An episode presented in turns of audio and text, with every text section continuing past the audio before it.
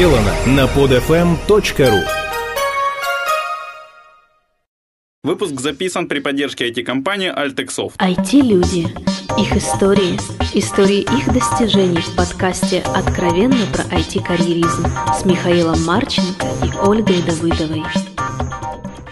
Всем привет, это 96-й выпуск подкаста «Откровенно про IT-карьеризм». С вами Ольга Давыдова. И Михаил Марченко. Для вас, дорогие слушатели, как бы, ну, вообще не было практически перерыва в подкасте, а мы с Олей, наверное, где-то с декабря еще не писались. Мы даже соскучились друг по другу. Да, больше полутора месяца не писались, точно. Я по тебе очень скучал, Оль. Угу. И по слушателям особенно. А сегодня у нас в гостях э, Юра Ланграф. Привет, Юра. Добрый день. А, Юр, представь себе, где ты сейчас, кто ты сейчас, чем занимаешься. Ну да, можно предположить, что кто-то в Украине не знает, кто такой Юра Ланграф, ну ладно. А, да, меня зовут Юрий Ланграф. Я работаю на сегодняшний день а, вице-президентом по разработке в компании Global Logic. Работаю, в общем-то, достаточно давно, еще в самом Global Logic с 2008 года, когда Global Logic купил компанию Validio. Ну, а до этого, соответственно, работал в компании Validio.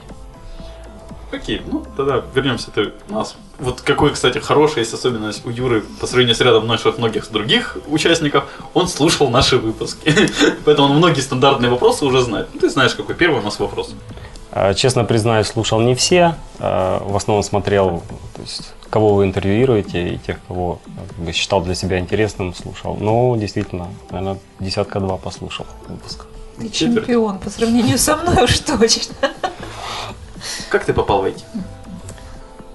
А, ну, мои родители инженеры, поэтому у меня э, с детства в доме были сначала э, арифмометры, которые я разбирал успешно до винтиков, потом калькуляторы, и вот как раз где-то в момент окончания школы так получилось, что попался мне какой-то журнал с программами для калькуляторов. У отца я взял калькуля... калькулятор, попробовал, понравилось, программа работала, морской бой или что-то такое. МК-42, что-то такое? Это был Б-334, э, если я правильно помню.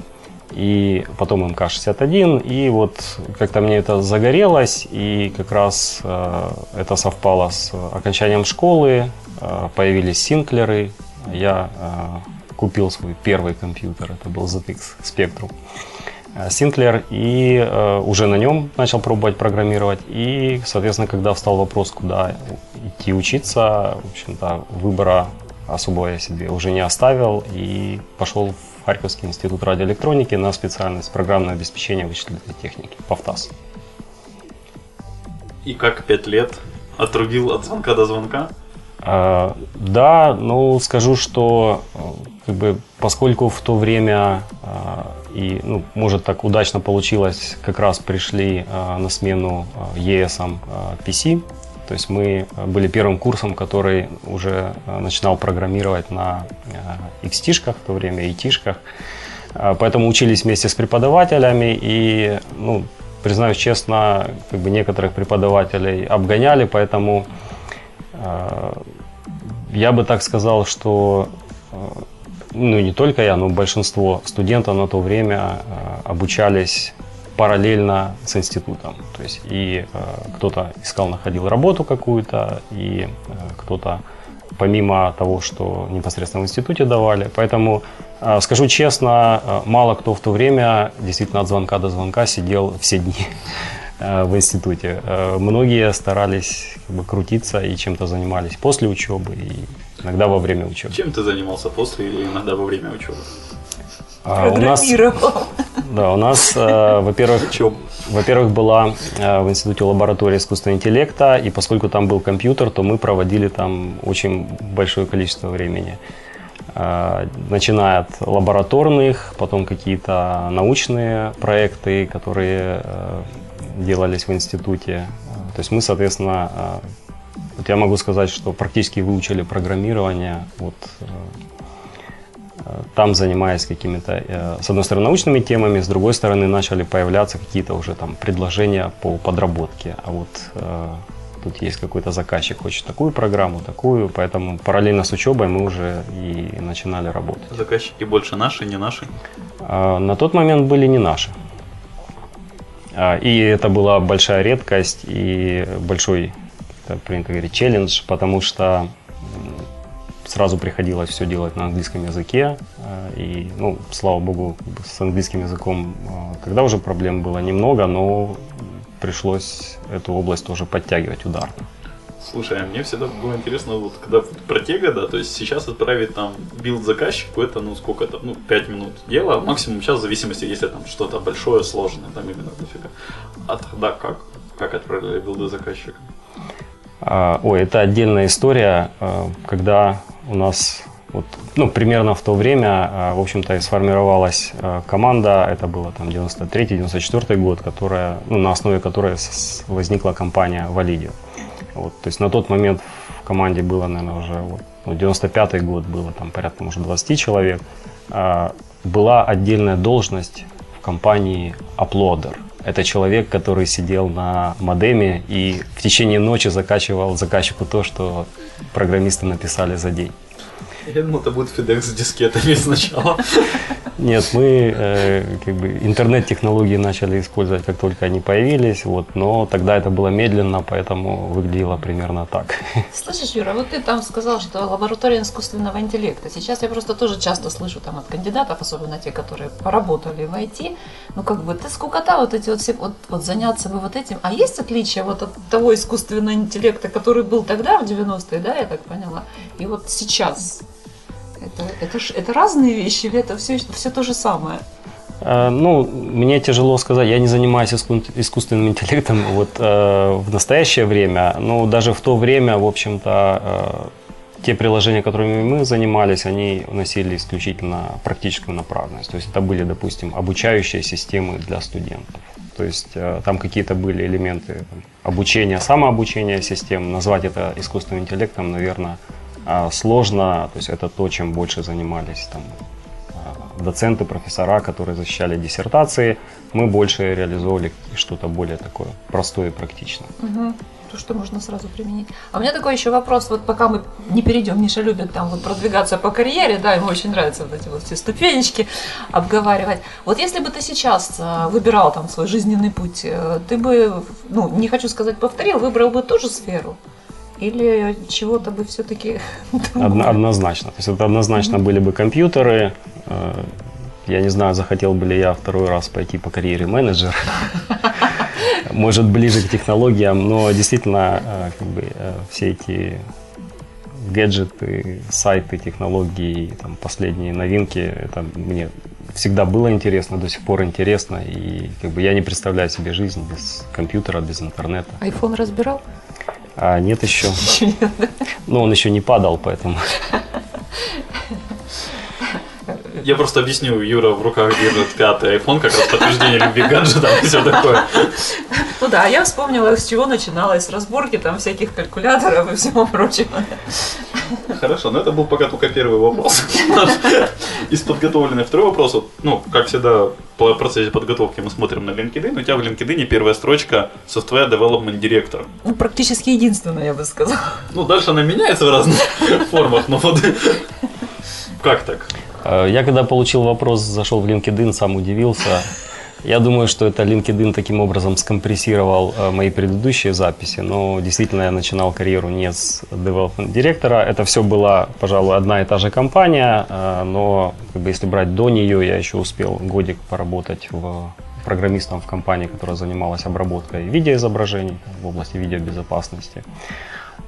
И Потом э, вот я пришел в компанию, на тот момент называлась Элис, потом МИИК, потом Валидио.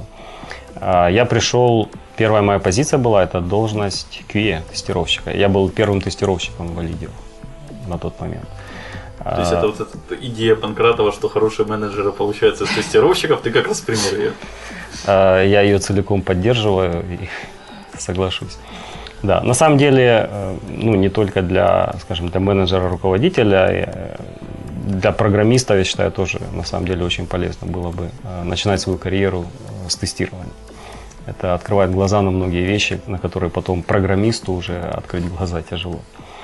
Вот, поэтому я начинал с тестировщика, это где-то было в течение первого года. Потом программистом работал. То есть я изначально как бы учился, и мое основное увлечение было э, программирование. Просто на тот момент позиция как бы свободная одна была, как раз связанная с тестированием. Поэтому я заинтересовал. денег. А, денег, честно говоря, ну, уже на тот момент по сравнению с тем, что предлагали вот компании, которые на зарубежных заказчиков работали, и по сравнению с тем, что предлагали э, как бы, местные компании, э, уже была заметная разница, поэтому вопрос денег на тот момент особо не стоял. Уже А, был решен, и дальше он решался по, по Да. мере роста. да? реальные проекты, зарубежные заказчики, возможность э, работать действительно там с лучшими из лучших, потому что ну, на тот момент наем, в общем-то, была возможность выбирать ну, самых-самых из самых. То есть настолько был жесткий отбор, и поэтому тогда уже действительно в компании работали лучшие кадры. Нескромный вопрос, так, перескочу сильно. А по сравнению с тем, как сейчас? Тебя бы не взяли. Сейчас совсем другие условия. Сейчас э, и количество вакансий другое, и требования друг- другие, и главное рынок другой. То есть Ну, так или иначе выбираешь. меньше, вы- или уровень отбора, не знаю, как-то так. Ну, это тяжело сравнивать. В те годы мы нанимали 5 человек в год. То есть можно представить. Боже мой, я какой- завидую. HR тогда просто вообще не было, они не Да, должны были. сегодня в Украине бывают месяцы, когда мы нанимаем по 100 с лишним человек за месяц. Поэтому, Э, а Мы можем... ну и возвращаясь, да, к вопросу э, директора, то есть потом я э, работал несколько лет э, программистом, это был на тот момент C++, э, потом Delphi появился, и так, так получилось, что я им первый заинтересовался и опять-таки стал первым Delphi программистом в компании. Первый коммерческий проект на Delphi делали. А, и потом эм, а, человек, который у нас занимался project management, общением с клиентом, он э, уехал за рубеж, и получилось, что кому-то нужно было дальше писать письма, общаться с заказчиками, руководить вот э, группой, которая оставалась, и, соответственно, мне предложили эту позицию, и я согласился. То есть это был постепенный переход такой с э, позиции программиста на project менеджера, ну а потом постепенно и компания росла, и, соответственно, эта позиция уже трансформировалась в позицию development director. А сколько лет было до менеджмента? Вот сколько ты там работал? QM совокупно, помнишь? Ну, где-то год QA, э, наверное, год, два, три программистом, где-то пару лет, наверное, программистом, потом э, еще пару лет project менеджером. А когда менеджером стал программировать, продолжал еще какое-то время или сразу? Э, Какое-то время, да, но чем дальше, тем меньше. А у меня такой вопрос возник. То есть вот ты сказал очень хорошо, что ты там стал менеджером, карьера менеджера, да? По сути, ты сейчас топ-менеджер, если я все правильно понимаю. Ну, в Украине, да. А Вот какая разница между менеджером и топ-менеджером? Ну, смотря, э, то есть топ-менеджер это тоже менеджер. Я скорее как бы под менеджером понимаю некий собирательный э, образ. Project менеджер это тоже менеджер. HR менеджер это тоже менеджер, правильно? Э, То есть если говорить, у project менеджера основная забота это его проект. Майлстоуны, релизы, дефекты, качество, команда. А Если говорить, э, там, следующая ступенька, скажем, у нас э, это программ-менеджер, то есть это человек, которому подчиняется project менеджер, то там уже основная зона ответственности – это клиент, ресурсы для этого клиента, э, баланс, э, балансирование этих ресурсов, наем людей с тем, чтобы компания могла получать новые проекты и так далее. Э, На следующей э, ступени там уже добавляются и показатели прибыльности, то есть там уже люди, то есть на уровне топ-менеджмента мы начинаем уже отвечать и за, скажем, и за рост компании, и за прибыльность, и э, просто те, те показатели, те инициативы, которыми мы занимаемся, они уже скажем, степень их распространения вся компания. То А можно дел- так сказать, что цена ошибки топ-менеджера существенно выше, чем ну, HR, допустим, менеджера? А, ну, да, и тому масса примеров. То есть действительно, а, когда от твоего действия, твое действие влияет на практически всю компанию, это иногда бывает достаточно. Юр, а больно. вот э, я могу ошибиться, поправь, если ты чуть ли не самый крупный менеджер, ну, ну да, менеджер чуть ли не самый большой в Украине, в IT Украины компании, да, у тебя там порядка двух тысяч человек, А, да, ну, может, чуть больше. даже больше, да. Вот. А как, как тебе получается менеджить такую команду? Вот у меня два человека в команде, и у меня полная фиаско. Ну, разумеется, я не менеджу 2000 человек непосредственно. А, Как в любой большой компании есть составляющие, э, которые позволяют это делать. Это и прежде всего структура должна быть соответствующая и правильно подобранная, и процессы должны быть настроены таким образом, чтобы большая часть вещей она не требовала менеджмента как такового, делалась на автомате. Это и люди, которые должны быть подобраны, а, у людей должны быть э, skills, знания соответствующие, опыт работы соответствующий.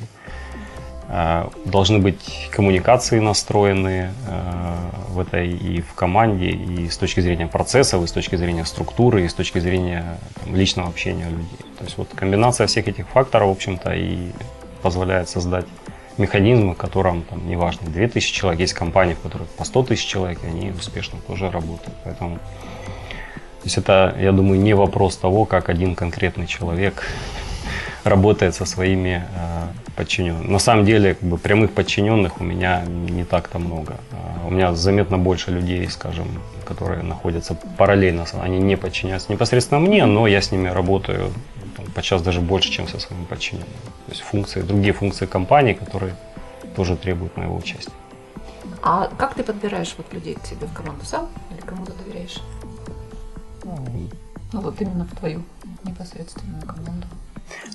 Ну, прежде всего скажу, что э, как бы моя, ком- моя команда, она э, меняется достаточно редко. Мы, в принципе, придерживаемся стратегии такой, что мы свои кадры, особенно вот что касается топ-менеджмента, э, middle менеджмента, мы растим сами. Поэтому, скажем, те люди, которые там и сегодня в моей команде, и там, которые, возможно, будут э, там, подчиняться мне через там, скажем, несколько лет. Ну, я их и так сегодня уже знаю, вижу, они уже в компании работают.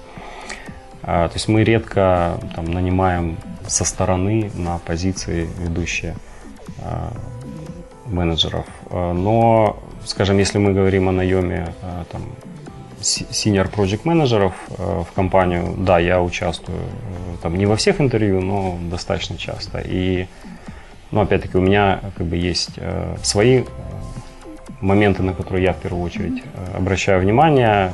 Я думаю, там, слушателям, может, тоже интересно будет Я думаю, да, я уже готова задать Знать. этот вопрос.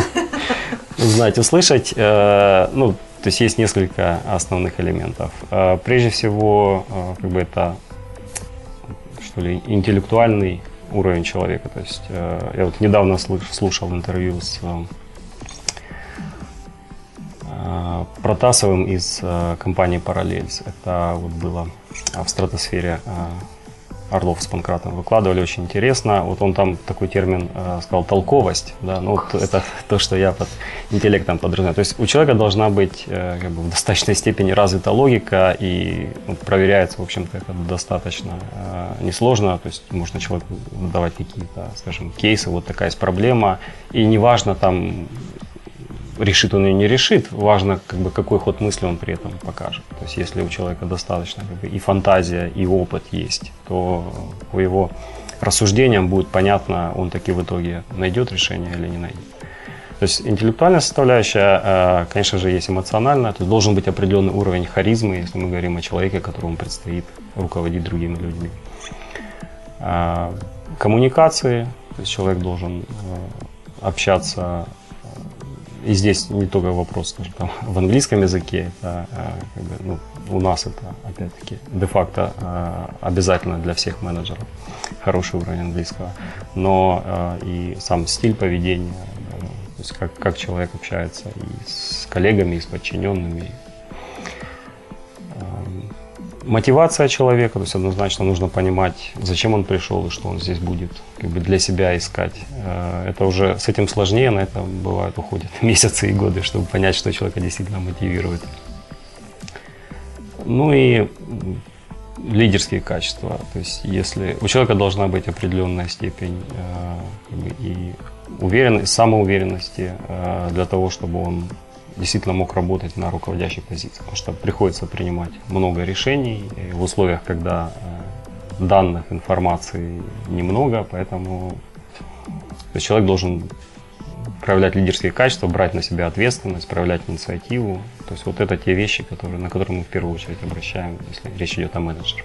А технический бэкграунд обязателен для менеджера? Э, скажем так, э, даже если это не, не бэкграунд в области программирования, но человек работал проект-менеджером до этого в IT-компании, то это, это достаточно. То есть у нас есть работают проект менеджеры и директора, у которых, которые не программисты, не, не тестировщики, то есть у них бэкграунд был в других областях. А, то есть это не является стопроцентным требованием. Это не твои предпочтения, да? Ты как бы не смешиваешь это. Просто я знаю, есть такие обязательные требования, да, то есть в IT менеджер желательно именно с, с работой в IT. Смотря, смотря за что этот человек на своей позиции будет отвечать. Конечно, если он будет отвечать за успех проекта, ну, он должен понимать, как этот проект делается. А если, скажем, он у нас есть позиции, которые больше отвечают за координацию работы. Там уже, скажем, знание технологий не так важно, там больше, более важны э, там, коммуникационные качества, э, опыт. Администратор, координатор, что да. такое? Угу. У меня такой вопросец, я не помню, где я читал недавно, что раньше, если у человека были странички в социальных сетях, относились к этому негативно. Сейчас относятся негативно, если их нет. Вот у тебя есть какое-то отношение, что у менеджера там смотрится, не смотрится его социальная активность, которая публична? А, ну, мы, скажем так, не обращаем на это а, какой-то какого-то особого внимания, то есть у нас нет требований. А, я, постов. я скажу, что я, допустим, если я собираюсь на интервью, я всегда смотрю LinkedIn человека, и если у него есть Facebook, то Facebook. То есть я хочу, наверное, даже там, больше, чтобы лучше представлять, э, с кем мне предстоит общаться, больше узнать о человеке. То есть это э, социальные сети э, в этом помогают. Я хочу ли сказать, что как-то у нас реально давно записи не было. Вы задали три вопроса, прошло 20 минут. А, я просто хочу задать Юрию вопрос по поводу MBA. То есть в какой-то момент ты пришел к тому, что тебе это нужно. Зачем, почему, что дало? Можешь рассказать? Ну, Одним, наверное, основным толчком э, было то, что как раз э, произошло поглощение компаний Validio компании GlobalLogic, и как бы с точки зрения управления, с точки зрения уровня, это абсолютно разные компании. И я понял, что позиция руководителя в Validio там, на тот момент мне было достаточно того всего, что я знал. В новой компании я понял, что этого недостаточно. То есть это стало как бы наверное, основным толчком, почему я решил пойти э, на MBA. Э, ну, ни секунды не жалею о потраченном времени и деньгах. Э, то есть MBA однозначно... Единственное, о чем я жалею, что не сделал этого раньше. То есть, конечно... То есть ты всем рекомендуешь? Я, я рекомендую, опять-таки, ну, нужно аккуратно выбирать. MBA сейчас много и разных я рекомендую и э, справки наводить, и общаться с людьми, которые проходили. Э, наверное, оптимальным я бы сказал где-то после 4-5 лет опыта работы на позиции менеджера уже можно и нужно э, получать как бы следующую ступеньку образования. Ты вот упомянул такой важный момент. Э, вот так получилось, что я его по каким-то наверное, своим личным причинам пропустил. Почему, когда и как происходило слияние Global с Validio или наоборот, или поглощение. Все как бы знают, что факт было Validio, потом хопа, стало Global уже. Ничего больше про это я не слышал. Ну, тогда время было такое, что э, иностранные компании активно заходили на украинский рынок и, соответственно, э, приглядывались, делали предложения. Э, там, компания Validio получала предложения практически от всех крупных игроков на тот момент. И ну, скорее находилась в позиции, когда мы выбирали а, Кому продаться? Кому продаться и, ну, продаться или нет, и кому. Опять-таки... Богдан Хмельницкий вспомнил. Опять-таки, э, ну, не знаю, может так... Э, было какое-то такое предчувствие, что не знаю, может это кризис уже начинал надвигаться. Вот, но было предчувствие, что действительно при э, входе крупных игроков на укра... украинский рынок, компании там, э, 300 человек, придется достаточно сложно Поэтому, то есть частично а, как бы это желание дальше расти и развиваться. Плюс мы понимали, что там, ну, лично для нас, для тех, кто стоял, э, там, руководил компанией, мы понимали, что для нас это на самом деле хорошая возможность э, расти дальше и больше, именно профессионально. То есть на сегодняшний день, скажем, там, а, многие люди, которые занимали а, руководящие позиции на Валиде в тот момент, на сегодняшний день как бы стоят на ступеньку, на две выше в иерархии Global Logic уже. Поэтому, вот, скажем так, взвесив все за и против, а, приняли решение, что да, станем частью большой компании. Споры жаркие были. Я бы не сказал. Э, Скорее были споры, э, там, ну, может, не споры, но обсуждения. У нас, э, я считаю, ну, ком- команда, которая э, руководила э, компанией в тот момент, была достаточно такая и дружная, и очень хорошо взаимодействовали, и взаимопонимание было высокое. Мы практически не спорили, мы обсуждали все и вместе принимали решения. То есть так это работало. Я вот опять же, насколько знаю, штаб-квартира в Украине находится в Киеве, Global Logic, а ты один, насколько я понимаю, один ну, из основных VP для девелоперской компании, которая занимается производством. Как ты совмещаешь то, что ты в Харькове, тем, что штаб-квартира в Киеве? Сколько помню, сейчас решение довольно большая, наверное, должна, ну, требует личного присутствия. Ну, во-первых, я несколько раз в месяц в Киеве бываю, то есть достаточно часто езжу э, в Как командировки. Э, Hyundai в последнее время лучше, до этого была, конечно, катастрофа. Э, Во-вторых, э, это возвращаясь к вопросу как бы, структуры и э, распределения обязанностей, то есть у меня достаточно квалифицированные и качественные э, люди работают в Киеве, чтобы я мог позволить себе какое-то время находиться в Харькове. Но в Харькове ты больше занимаешься делами в общем компании в Украине или именно харьковского филиала, тогда получается? Я харьковским филиалом а, ну, как выделенно практически не занимаюсь. У, Харьков- у харьковского филиала есть свой руководитель, поэтому я там, на 90% занимаюсь всеукраинскими вопросами. Окей. А, тогда вот, опять же, первый раз, когда я тебя в жизни увидел, это я помню, это, по-моему, все же 2008 год был, может 2009, тут на 100% не уверен.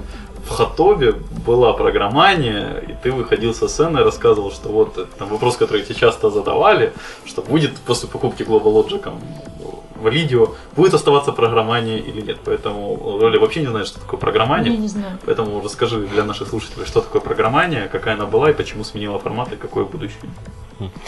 А, Ну, это, наверное, э, вот те, кто в те времена жил, работал в Харькове, то есть харьковчане, э, работающие в IT, наверняка подавляющее большинство знают о программании. То есть это был конкурс программистов, э, который проводился ежегодно компанией Validio, и мы провели, мы проводили его 13 лет. То есть 13 лет практически вот там, с, по-моему, 90, наверное, 6 или с 95 года мы начали эти конкурсы проводить. На первый конкурс пришло, по-моему, там 70 или 80 человек. А Последний конкурс, про который ты говорил в Хатобе, было больше тысячи человек. А, То есть это были э, письменные тесты, которые мы готовили, и нужно было там, в течение, по-моему, двух часов ответить на... То есть выбрать темы. Было там до 40 различных тем, то есть там и все языки программирования, и project management, и тестирование, английский, и, э, различные технологии. Э, И потом, соответственно, те, кто набрал больше баллов, правильно ответив на большее количество вопросов, получал призы от спонсоров. То есть мы еще с другой стороны, ну, сами спонсировали это мероприятие и привлекали спонсоров. То есть, с одной стороны, это было э, такое хорошее мероприятие для программистов собраться вместе, потому что на тот момент как бы не было там, ни IT-джемов, ни э, хакатонов каких-то.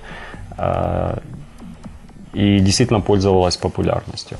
Ну, для нас это была отличная возможность э, как бы собрать не просто базу кандидатов, которых, ну, базу айтишников, которых потенциально можно там предложить работу. Пусть не сейчас, там, через год, через два, когда там, они вырастут, когда у нас позиции появятся. А плюс э, это не просто контактная информация людей, это их результаты. То есть можно сразу посмотреть, кто что реально представляет, а не просто пишет в резюме. Поэтому это как бы для всех сторон, я считаю, было интересно и а, положительно. А, Потом, да, после того, как э, мы стали частью GlobalLogic, GlobalLogic один год э, эту, э, вот как раз в тот год провел конкурс программистов. И дальше мы как бы задумывались над различными форматами и как бы, до сих пор какие-то идеи в воздухе витают. Вот для примера могу сказать, у нас в конце января в Харькове проводилась, по-моему, на, э, на этой неделе э, должно было состояться э, кодинг доджо по тетрису для Java программистов. То есть это ну, такой тоже своеобразный вариант хакатона, который позволяет в таком в соревновательном режиме для разных, ну, для участников поучаствовать фактически в тестировании своих алгоритмов на быстродействие, на оптимальность. То есть это, я считаю, оно более, там, идея это более объективная, чем, скажем, хакатон, где ну, в хакатоне, я считаю, решение о победителе, оно более субъективно. То есть здесь как бы какой алгоритм, все, все видят результат, какой алгоритм победил, тот и э, выиграл, э, какой быстрее оказался. Вспоминаю первый харьковский хакатон, где мы были с Олей и записывали там много людей. Там, по-моему, вообще очень было прикольно, то, что победила просто крутая идея, которая не работала. Да, да, да, да. Вот, но у меня, а, подожди, я помню, что программание проходило, я видел как минимум рекламу, у меня друзья даже, по-моему, участвовали еще несколько раз в виде квеста. Но я в этом уже не участвовал, потому что ну, я как бы небольшой поклонник квестов. А, ну, это вот последнюю, по-моему, программанию, которую мы делали. А, я уже как бы в то время ее не курировал, поэтому точно не скажу. По-моему, да, последнюю программанию мы еще пытались сделать, э, вот пробовали в виде квеста, но это скорее были такие попытки поиска нового формата. И на этом все закончилось. А, пока да, но вот экспериментируем. Ну, насколько я поняла, смотри, то есть э, организация таких мероприятий, это тем более в течение 13 лет, это достаточно затратно по времени, то есть достаточно масштабно. А они оправдали вот эти затраты?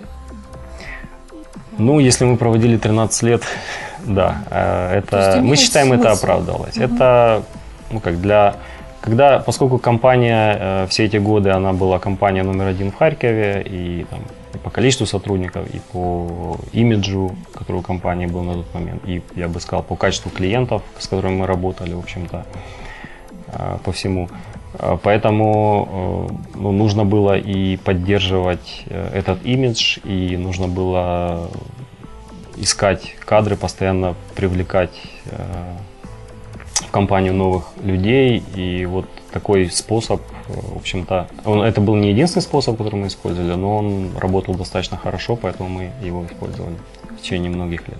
У меня, если честно, вопросы относительно карьеры как-то так покончились, и все, можно еще пораспрашивать, но мне, если честно, всегда как бы у топ-менеджеров вот в таких высоких менеджерских позициях хочется спрашивать комментарии на ряд ситуаций, которые там были в Украине там, в течение года и могут быть или интересны.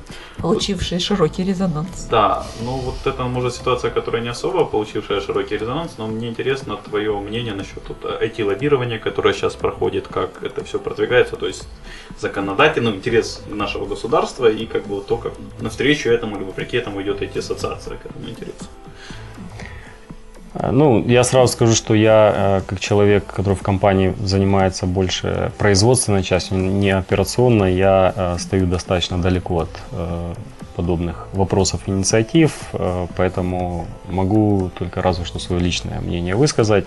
Я считаю, что ну, судить нужно по результату. Разговоры продолжаются уже достаточно давно. Пока что те результаты, которые мы видели, они ну, фактически компаниям ничего не дали. Насколько я знаю, сейчас компании так и не используют э, там, большую часть тех льгот, которые, я не знаю, даже они на сегодняшний день работают, не работают. Ну, 5% налога с оборота я уже плачу. А, ну, все платят. Ну, это одно, по-моему, самое такое знак, знаковое изменение, которое было, которое очень долго обсасывалось и во всех этих кругах, и во всем. Когда что 5% стали платить именно тишники со своих налогов, а не компании за них. Ну, у многих так было сделано. Окей. А как вот какие-то ситуации, которые вот, вот как мне в прошлом году было несколько, то есть когда государство как-то очень активно заинтересовалось розеткой, Представители государства. да, представители Сокол, The Ford, и, по-моему, в Элидио, ну, точнее, в Global, конкретно Харьковский, или 10 или 11 когда приезжали маски шоу было. Как вот к таким ситуациям, чё- почему это происходит? Как с этим бороться? Или, ну, все Вообще, что делать? Да. А, Ну, опять-таки, поскольку я операционными вопросами не занимаюсь, В Харьковском наверное, офисе ты тогда был, когда приезжала маски шоу? меня как раз не было в харьковском офисе. Ты да, что-то я, я, был, знал. я был в командировке а, в тот момент. А, Ну, эти все вопросы, то есть, к сожалению, на сегодняшний день как бы каждая компания предоставлена сама себе в том, как она их решает. То есть на тот момент ну, Global Logic каким-то образом разбирался, э, решал эти вопросы. Я так понимаю, э, там, в большинстве случаев это ну, там, последний пример э, из того, что я слышал с Z4, там, то есть за каждым случаем стоят какие-то свои причины, э, значит,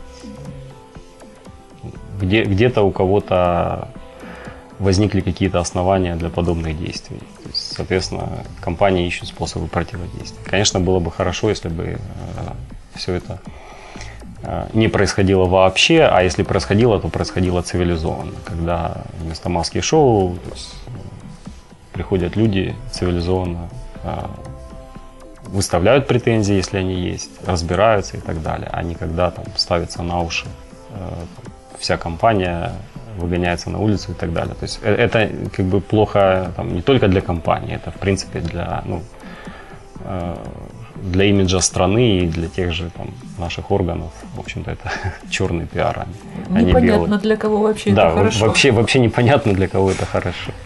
Окей, тогда вот может вопрос будет наконец-то ближе к тебе, как э, человеку ответственному за delivery, если я правильно помню формулировку. Delivery или development именно Производство, да.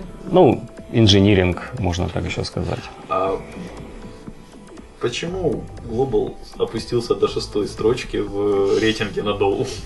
Это, опять же, насколько я понимаю, большей части отзывы девелоперов, поэтому как-то ты с этим, по идее, должен был сталкиваться. Э, Ну, по поводу рейтинга на Dow, э, как бы опять-таки, я выскажу свое личное мнение. Я могу сказать, что мое мнение, GlobalLogic на каком шестом месте сейчас, потому что GlobalLogic этим рейтингом никак не занимается. То есть мы его не раскручиваем, у нас как бы менеджеры, чары не ходят. В отличие от того, что я слышал от других компаний, они не ходят по сотрудникам и не просят их проголосовать. То есть это настоящее мнение сотрудников. Те, которые захотели, вот они там что-то написали, да? Это Э, Ну, не это... линия компании, скажем. Это лич- личное э, дело каждого сотрудника. Он может, тем более, что там голосуют сотрудники не только, которые работают в компании, а которые, в принципе, работали. То есть кто-то, кто работал в компании 5 лет назад, тоже может зайти и поставить. Хотя как бы, на сегодняшний день компания может из себя представлять совсем другое. Мы проводим внутри э, подобные опросы. Э, Мы считаем, что ну, то есть, имея информацию внутри, э, намного более подробную и намного более достоверную, мы лучше представляем на основе внутренних вопросов, как у нас обстоят дела. Степень удовлетворенности на нормальном уровне у вас остается, правильно я понимаю? Э, Ну, во-первых, всегда есть э, куда улучшаться. Э, За последний год э, она заметно улучшилась, и ну, это видно действительно не только по опросам, но и по так, даже когда ходишь по коридорам, общаешься с людьми, это заметно. Э, Я считаю, что как бы время все расставит на свои места там, и будет понятно. То есть мы нанимаем людей из этих компаний, от нас уходят люди в эти компании. Люди на самом деле как бы одни и те же. Вот. А как там в одной компании могут те же люди голосовать там 95%, а в другой 60%, э, вот это для меня загадка. А в некоторых компаниях я вообще видел там показатели 100%, что в принципе как Мы бы... нанимали консультантов Единой России. Хорошо, хоть больше 100% нет, это тоже радует. Они не лучше консультантов Единой России. Вот, то есть это, э, эта информация однозначно полезная, вот, но не скажу, что там, мы ее как-то серьезно рассматриваем или используем как э, основание для каких-то действий. У нас, у нас предостаточно своей информации. Оля, есть еще какие-то вопросы или будем завершаться? Я подозреваю, что у нас время уже истекло. Ну, мы с непривычки можем сказать, что мы уже слишком давно не писались и соскучились по живому общению на С микрофон. нормальными людьми. Да, Спасибо. каких вопросов нет. Пожалуй, да. Тогда у нас свои финальные три вопроса. Первый, какие дальнейшие у тебя планы? Э, Ну, дальнейшие планы э, пока что у меня связаны с этой компанией. Я считаю, здесь э, как бы есть много еще чего делать, чем заниматься. И пока каких-то кардинальных для себя изменений я, наверное, в ближайшие там, год-два не планирую, не вижу. Пока что, я считаю, нужно компанию вывести на... Ну, частично, скажем, были внутренние, ряд внутренних проблем в компании, частично там, внешний рынок на сегодняшний день не очень располагает к бурному росту. Но я считаю, что ближайшие год-два как раз у меня мои прогнозы скорее положительные. Я считаю, что за эти там, пару лет можно достигнуть заметного прогресса э, в росте компании, что то, это, это то, чем я и буду в ближайшее время заниматься. А рост непременно нужен? Я так понимаю, это численный рост именно, да? Э, Не обязательно численный, это скорее рост э, доходов компании. Тоже численный, только других чисел. Любая компания, которая по сути является сервисной компанией, э, если она э, хочет оставаться на рынке стабильной, она должна расти. Стабильный в плане финансов. оптимальных величин? То есть ну, может же наступить такое увеличение дальнейшее, ну, то есть оно непропорциональное увеличение доходов м, увеличению Это, это допустим. вопрос стратегии э, компании, вопрос, э, это собственники решают, как они хотят развивать компанию. Кто-то хочет на каком-то этапе остановиться, кто-то хочет расти. Ну, законы рынка таковы, что если ты не растешь, а растут другие, то рано или поздно они тебя скушают, а, Большая а не, а не рыба ты. Да, большая маленького. рыба съест маленького. Учитывая, что как бы в целом ну, по модели работы, по опять-таки по тем же кадрам, которые в компаниях работают, э, по рынку, все компании относительно схожи, э, заказчики похожи, э, инженеры похожи, э, модели похожи, поэтому то есть оставаться маленьким э, вот на сегодняшний день в Украине э, это достаточно, я считаю, ну это более рискованно. Хотя, если найти свою нишу, вполне, то есть есть сотни компаний, которые успешно, успешно живут. В этом нет ничего плохого. Второй вопрос. Посоветую нашим слушателям почитать две книги. Хорошие. А, Ну, смотря как бы из какой, об- из какой области. Э, Я на самом деле как бы мог больше книг порекомендовать, если говорить э, там книги, которые э, ну, из области менеджмента, я больше предпочитаю вот книги больше такие классические. Это Питера Друкера и, допустим, Минцера, Генри Минцер. Если говорить, скажем, по коммуникации, вот, э, достаточно хорошая книжка Ларри Кинга. Это если э, кто-то испытывает проблемы э, с тем, чтобы там, завязать разговор, поддерживать разговор. И это, кстати, достаточно распространенная проблема у программистов, которые переходят в менеджеры. То эту книгу могу порекомендовать. А если ближе, скажем, уже к экономике, Голдрада советую почитать. Целая серия книжек. Цель, цель 2, Цель возвращается. критическая цепь и так далее. А, то есть это вот если как бы уже от менеджера требуют не только проект, но чтобы и деньги были. И ну, если говорить, наверное, такая одна книжка, которая лично на меня э, большое впечатление произвела, э, наверное, еще бы лет 10-12 назад я на нее наткнулся, это Наполеон Хилл э, Think and Grow Rich. Э, То есть она называется, название такое оригинальное, «Думай и богатей», но это книжка не о деньгах. Это о том, как, скажем, богатеть э, духовно и как, э, прежде всего, расти во всех качествах. А, Поэтому вот, это с точки зрения э, самомотивации, вот, я считаю, это такая хорошая книжка, которая заставляет людей что-то что-то делать, не сидеть на месте. Ну и самое последнее, пожелать что-то хорошее нашим слушателям. А, Хорошее, ну, хочу вот как раз, наверное, пожелать то, на чем я закончил, э, это не сидеть на месте. То есть, э, особенно если это, э, мы говорим о позициях для менеджеров, о, если эти менеджеры хотят заниматься, продвигаться по своей карьере, то самое главное это не сидеть на месте. Уходить При- в другую компанию. Придумай, э, я не, да, я сделаю оговорку, я не призываю э, сменять компанию, но э, как бы позиция, то, что мне, скажем, в, мо- в моей позиции менеджера нравится, то, что присутствует там в большинстве менеджерских позиций, это скажем, определенная свобода действий в плане там, принятия решений, а что еще можно сделать. Свобода в, ген- в генерации идей. Да, то есть меньше спрашивать разрешений э, зачем, зачем-то, потому что очень часто э, как бы, вы услышите нет. А, а больше что-то брать, пробовать и делать. И получать потом за это по факту уже. э, если есть голова на плечах, можно и нужно браться за такие вещи, за которые потом будешь не получать, а ну будешь получать, но только положительно. Опыт сын ошибок трудный. Гений парадокса вдруг. Большое спасибо, Юра, что пришел к нам. Первый наш гость в этом году, новом. А, Большое спасибо слушателям, что слушали нас. Мы очень рады вернуться снова к записям. А, Спасибо всем. А, Все вопросы, пожелания, комментарии пишите мне на почту шами 13 собака Всем спасибо, всем пока. Пока-пока. Спасибо, счастливо. Откровенно про IT-карьеризм с Михаилом Марченко и Ольгой Давыдовой. Скачать другие выпуски этой программы и оставить комментарии вы можете на podfm.ru.